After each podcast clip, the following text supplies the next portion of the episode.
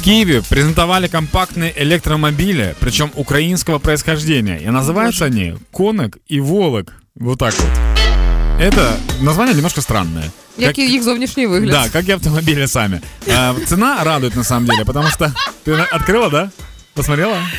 Я от думаю, на що мені це схоже? Мені це схоже Давай, на давай. скутер із кришею. Да, ребят, это очень похоже на четырехколесный скутер с крышей, либо как будто телефонную будку положили на пол, немножко сплющили, добавили колеса и поехали. Або ніби ви їдете в жуку. О, А, не, знаешь что? Представь смарт себе, но, Половинку. но картинку сузили сильно очень. Вот ну, так вот. Це Короче, схоже на жука. е, ж- На жука. на жука это схоже. Э, В общем, цена такого автомобиля 224 тысячи гривен. І Что, 400 сміхів вам в спину. что, что супер недорого. Это 4 тысячи, 4 тысячи долларов, правильно получается или нет? Юль, соберись. Сколько? 224 тысячи. А, нет, это больше. Це більше, Данечка. Це десь е, тисячі вісім доларів, якщо я не А, помиляюсь. подождите, Це тумач. т- Тогда почему так происходит? Короче, это электромобиль на одного. А, Он выглядит как рикша индийская. Там есть место для одного человека за рулем. Сзади есть такой небольшой багажник, куда может поместиться рюкзак доставщика еды. Такой квадратный. Вот. Юлю это разр- Юлю автомобиль разорвал. Ні, ні, ні, мене розірвало інше.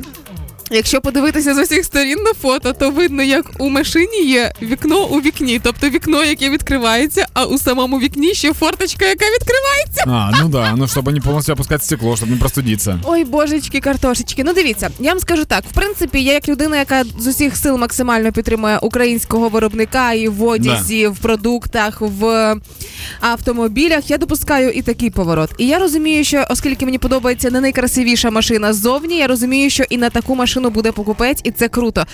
А Эм. тобі що нравится, скажи, пожалуйста? Я забула, які ці слова там. Ну, неважно.